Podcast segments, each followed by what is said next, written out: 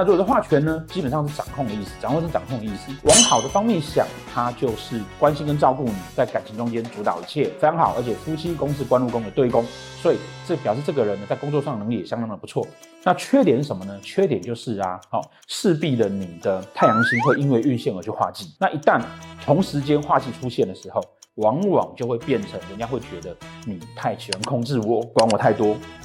那就会产生一些纷争啊、还有是什么情况呢？就是啊，当有煞星出现的时候，或者是说啊，像这种日月同宫的时候，哦，也就会变成是说。你自己因为内心有个太阴，那你太阳因为化权就会变，你会希望自己心中有一块地方是被保护的，哦，是被柔软对待的，但是你展现出来的却是咄咄逼人，那当然就会离你的目标会有点远。